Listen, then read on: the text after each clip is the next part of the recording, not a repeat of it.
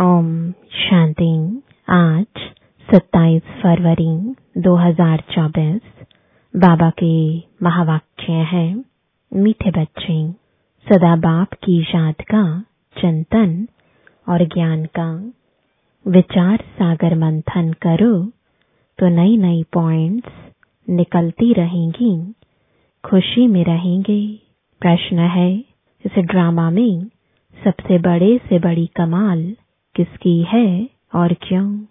उत्तर है, पहला, सबसे बड़ी कमाल है शिव बाबा की, क्योंकि वह तुम्हें सेकंड में परिजादा बना देते हैं। ऐसी पढ़ाई पढ़ाते हैं, जिससे तुम मनुष्य से देवता बन जाते हो। दुनिया में ऐसी पढ़ाई बाप के सिवाय और कोई पढ़ा नहीं सकता। दूसरा, ज्ञान का तीसरा नेत्र दे अंधियारे से रोशनी में ले आना, ठोकर खाने से बचा देना, यह बाप का काम है।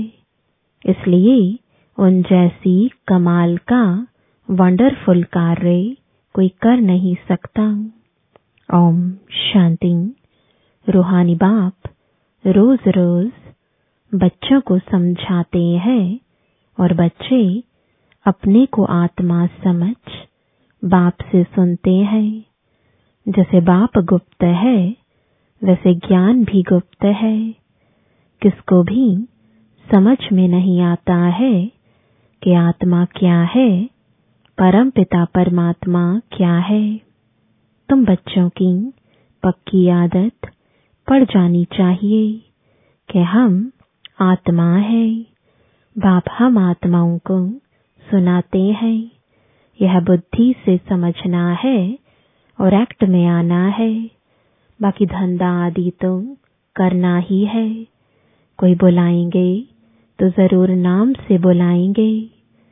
नाम रूप है, तब तो बोल सकते हैं। कुछ भी कर सकते हैं। सिर्फ़ यह पक्का करना है कि हम आत्मा है। महिमा सारी, निराकार की है। अगर साकार में देवताओं की महिमा है तो उन्हों को भी महिमा लायक बाप ने बनाया है। महिमा लायक थे, अब फिर बाप महिमा लायक बना रहे हैं। इसलिए निराकार की ही महिमा है। विचार किया जाता है, बाप की कितनी महिमा है और कितनी उनकी सर्विस है। वह समर्थ है, वह सब कुछ कर सकते हैं। हम तो बहुत थोड़ी महिमा करते हैं। महिमा तो उनकी बहुत है। मुसलमान लोग भी कहते हैं, अल्लाह मियाँ ने ऐसे फरमाया। अब फरमाया किसके आगे? बच्चों के आगे फरमाते हैं, जो तुम मनुष्य से देवता बनते हो। अल्लाह मियाँ ने किसके प्रति तो फरमाया होगा ना? तुम बच्चों को ही समझाते हैं, जिसका कोई को पता ही नहीं। अभी तुमको पता पड़ा है, फिर यह नॉलेज ही गुम हो जाएगी। बौद्धि भी ऐसे कहेंगे क्रिश्चियन भी ऐसे कहेंगे। परंतु क्या फरमाया था? यह किसको पता ही नहीं। बाप तुम बच्चों को और समझा रहे हैं। आत्मा को बाप की याद भूल नहीं सकती। आत्मा अविनाशी है तो याद भी अविनाशी रहती है। बाप भी अविनाशी है। गाते हैं। अल्लाह मियाँ ने ऐसे कहा था। परंतु वह कौन है? क्या कहते थे? यह कुछ भी नहीं जानते। अल्लाह मियाँ को ठिक्कर भितर में कह दिया है तो जानेंगे फिर क्या? भक्ति मार्ग में प्रार्थना करते हैं। अब तुम समझते हो, जो भी आते हैं उनको सतो रजो तमो में आना ही है। क्राइस्ट, बौद्ध, जो आते हैं, उनके पीछे सबको उतरना है। चढ़ने की बात नहीं। बाप ही आकर सबको चढ़ाते हैं। सर्व का सदगतिदाता एक है। और कोई सदगति करने नहीं आते। समझो, क्राइस्ट आया किसको बैठ समझाएँगे? इन बातों को समझने लिए अच्छी बुद्धि चाहिए। नई नई युक्तियाँ निकालनी चाहिए। मेहनत करनी है, रत्न निकालना है। इसलिए बाप कहते हैं, विचार सागर मंथन करके लिखो। फिर पढ़ो कि क्या क्या मिस हुआ। बाबा का जो पाठ है वह चलता रहेगा। बाप कल्प पहले वाली नॉलेज सुनाते हैं। यह बच्चे जानते हैं कि जो धर्म स्थापन करने आते हैं, उनके पीछे उनके धर्म वालों को भी नीचे उतरना है। वह किसको चढ़ाएँगे कैसे? सीढ़ी नीचे उतरनी ही है। पहले सुख, पीछे दुख। यह नाटक बड़ा फाइन बना हुआ है। विचार सागर मंथन करने की ज़रूरत है। वह कोई की सदगति करने नहीं आते। वह आते हैं धर्म स्थापन करने। ज्ञान का सागर एक है, और कोई में ज्ञान नहीं है। ड्रामा में दुख सुख का खेल तो सभी के लिए है। दुख से भी सुख जासती है। ड्रामा में पाठ बजाते हैं तो ज़रूर सुख होना चाहिए। बाप दुख थोड़े ही स्थापन करेंगे। बाप तो सबको सुख देते हैं। विश्व में शांति हो जाती है। दुख धाम में तो शांति हो ना सके। शांति तब मिलनी है जब वापस शांति धाम में जाएँगे। बाप बैठ समझाते हैं, यह कभी भूलना नहीं चाहिए कि हम बाबा के साथ हैं। बाबा आया हुआ है, असुर से देवता बनाने। यह देवताएँ सदगति में रहते हैं तो बाकी सब आत्माएँ मूल वतन में रहती हैं। ड्रामा में सबसे बड़ी कमाल है बेहद के बाप की, जो तुमको परिजादा बनाते हैं। पढ़ाई से तुम परी बनते हो। भक्ति मार्ग में समझते कुछ भी नहीं। माला फेरते रहते हैं। कोई हनुमान को, कोई किसको याद करते हैं। उनको याद करने से फ़ायदा क्या? बाबा ने कहा है, महारथी तो उन्होंने बैठ हाथी पर सवारी, दिखा दी है। यह सब बातें बाप ही समझाते हैं। बड़े बड़े आदमी कहा जाते हैं? तो कितनी आजयान, यानी आओ भगत करते हैं। तुम और किसको आजयान नहीं देंगे? तुम जानते हो इस समय सारा झाड़ जड़ भूत है। विष की पैदाइश है। तुमको अब फीलिंग आनी चाहिए कि सतयुग में विष की बात नहीं। बाप कहते हैं, मैं तुमको पद्मा पदम पति बनाता हूँ। सुदामा पद्मा पदम पति बनाना। सब अपने लिए ही करते हैं। बाप कहते हैं, इस पढ़ाई से तुम कितने ऊंच बनते हो। वह गीता सब सुनते पढ़ते हैं, यह भी पढ़ता था। परंतु जब बाप ने बैठ सुनाया तो वंडर खाया। बाप की गीता से सदगति हुई। यह मनुष्य ने क्या बैठ बनाया है? कहते हैं अल्लाह मियाँ ने ऐसे कहा, परंतु समझते कुछ भी नहीं। अल्लाह कौन? देवी देवता धर्म वाले ही भगवान को नहीं जानते हैं तो जो पीछे आते हैं, वह क्या जाने? सर्वशास्त्रमयी शिरोमणि गीता ही रोंग कर दी है। तो बाकी फिर शास्त्रों में क्या होगा? बाप ने जो हम बच्चों को सुनाया, वह प्राय लोप हो गया। अब तुम बाप से सुनकर देवता बन रहे हो। पुरानी दुनिया का हिसाब तो सबको चुकतू करना है। फिर आत्मा पवित्र बन जाती है।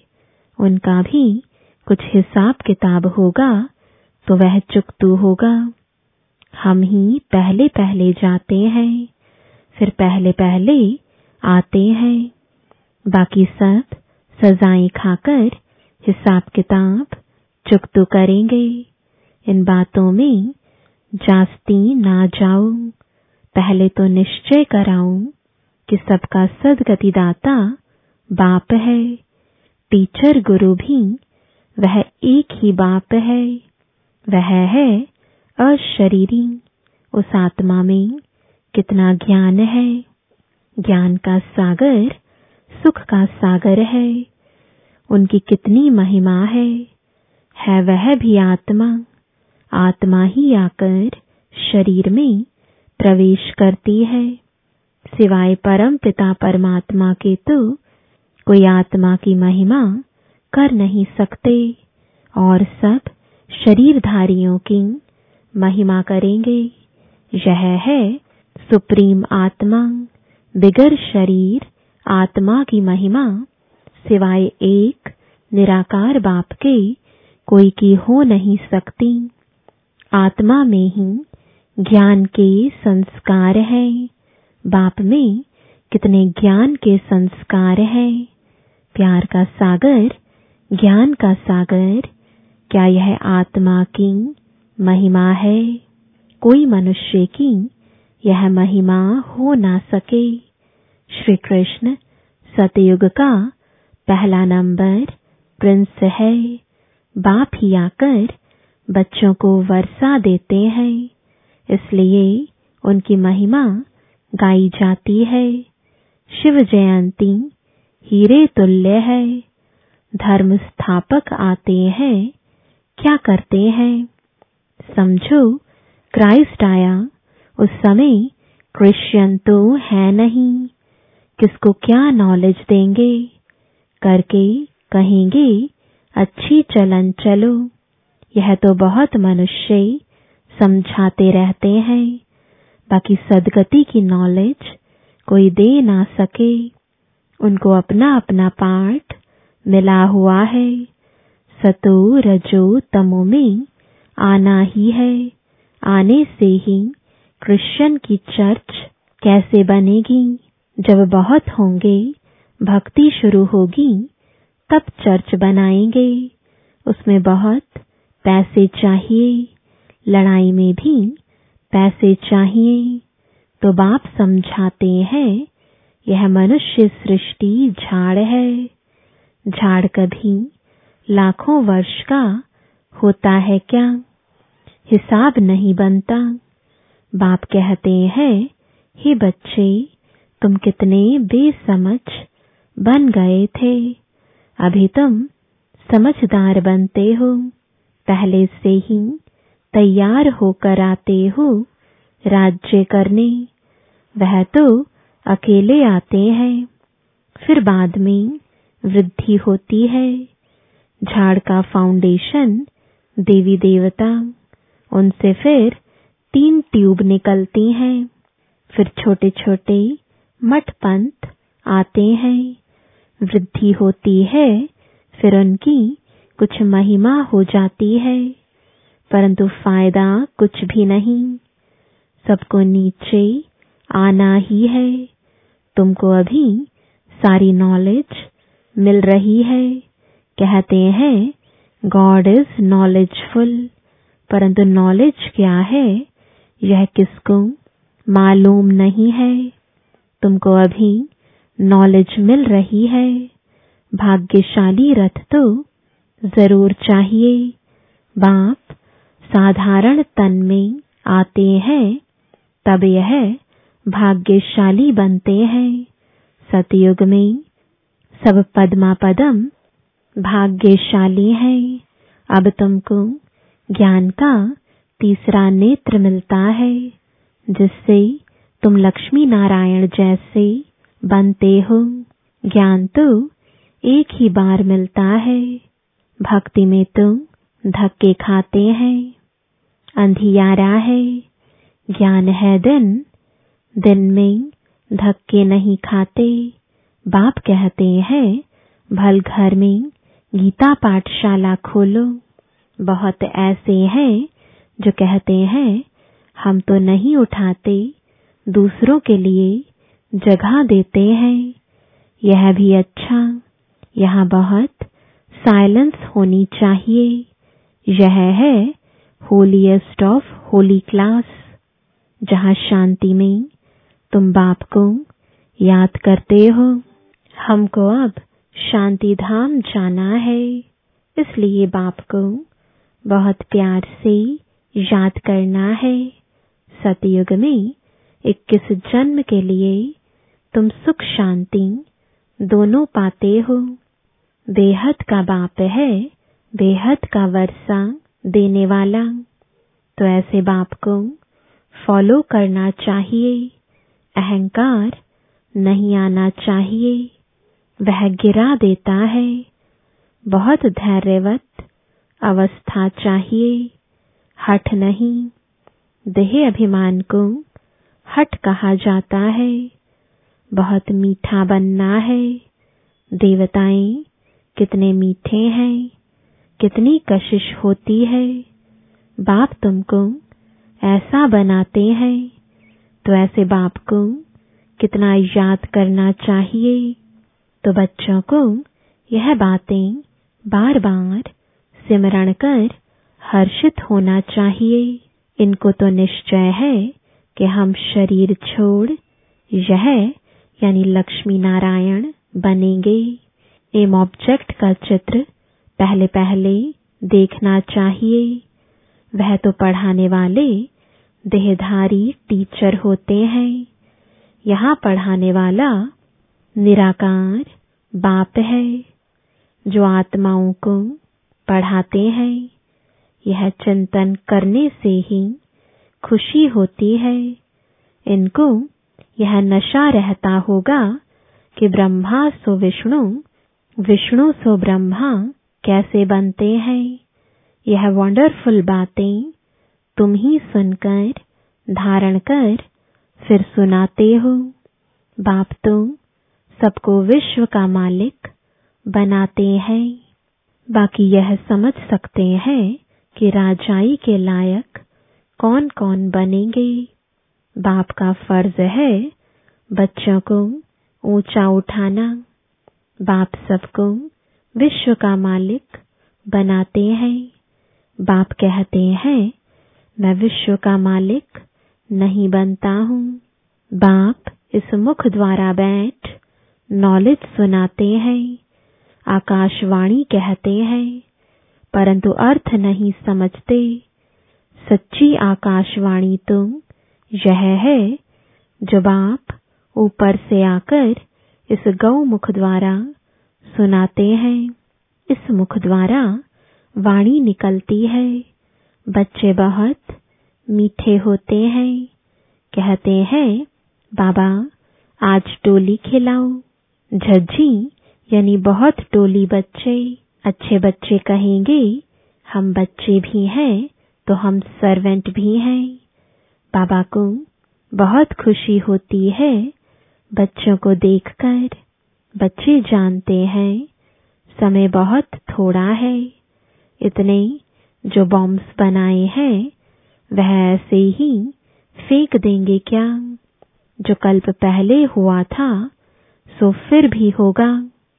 समझते हैं विश्व में शांति हो, परंतु ऐसे तुम हो ना सके। विश्व में शांति तुम स्थापन करते हो। तुमको ही विश्व के बादशाही की प्राइज मिलती है। देने वाला है बाप। युग बल से तुम विश्व की बादशाही लेते हो। शारीरिक बल से विश्व का विनाश होता है। साइलेंस से तुम विजय पाते हो।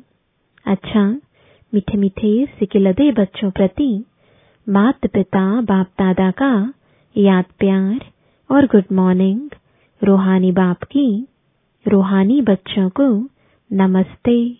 रूहानी बच्चों की रूहानी बाप दादा को गुड मॉर्निंग और नमस्ते। धारणा के लिए मुख्य सार है। पहला, अपनी अवस्था बहुत धैर्यवत बनानी है। बाप को फॉलो करना है। किसी भी बात में अहंकार नहीं दिखाना है। देवताओं जैसा मीठा बनना है। दूसरा, सदा हर्षित रहने के लिए ज्ञान का सिमरण करते रहो। विचार सागर मंथन करो। हम भगवान के बच्चे भी हैं तो सर्वेंट भी हैं। इसी स्मृति से सेवा पर तत्पर रहो। वरदान है मनमना भव के साथ, मध्याजी भाव के मंत्र स्वरूप में स्थित रहने वाले महान आत्मा भव। आप बच्चों को मनमना भव के साथ मध्याजी भव का भी वरदान है। अपना स्वर्ग का स्वरूप स्मृति में रहे, इसको कहते हैं मध्याजी भव जो अपने श्रेष्ठ प्राप्तियों के नशे में रहते हैं, वही मध्याजी भव के मंत्र स्वरूप में स्थित रह सकते हैं। जो मध्याजी भव है वह मन मना भव तो होंगे ही। ऐसे बच्चों के हर संकल्प, हर बोल और हर कर्म महान हो जाते हैं। स्मृति स्वरूप बनना, माना महान आत्मा बनना। स्लोगन है, खुशी आपका, स्पेशल खजाना है, इस खजाने को कभी नहीं छोड़ना। ओम शांति।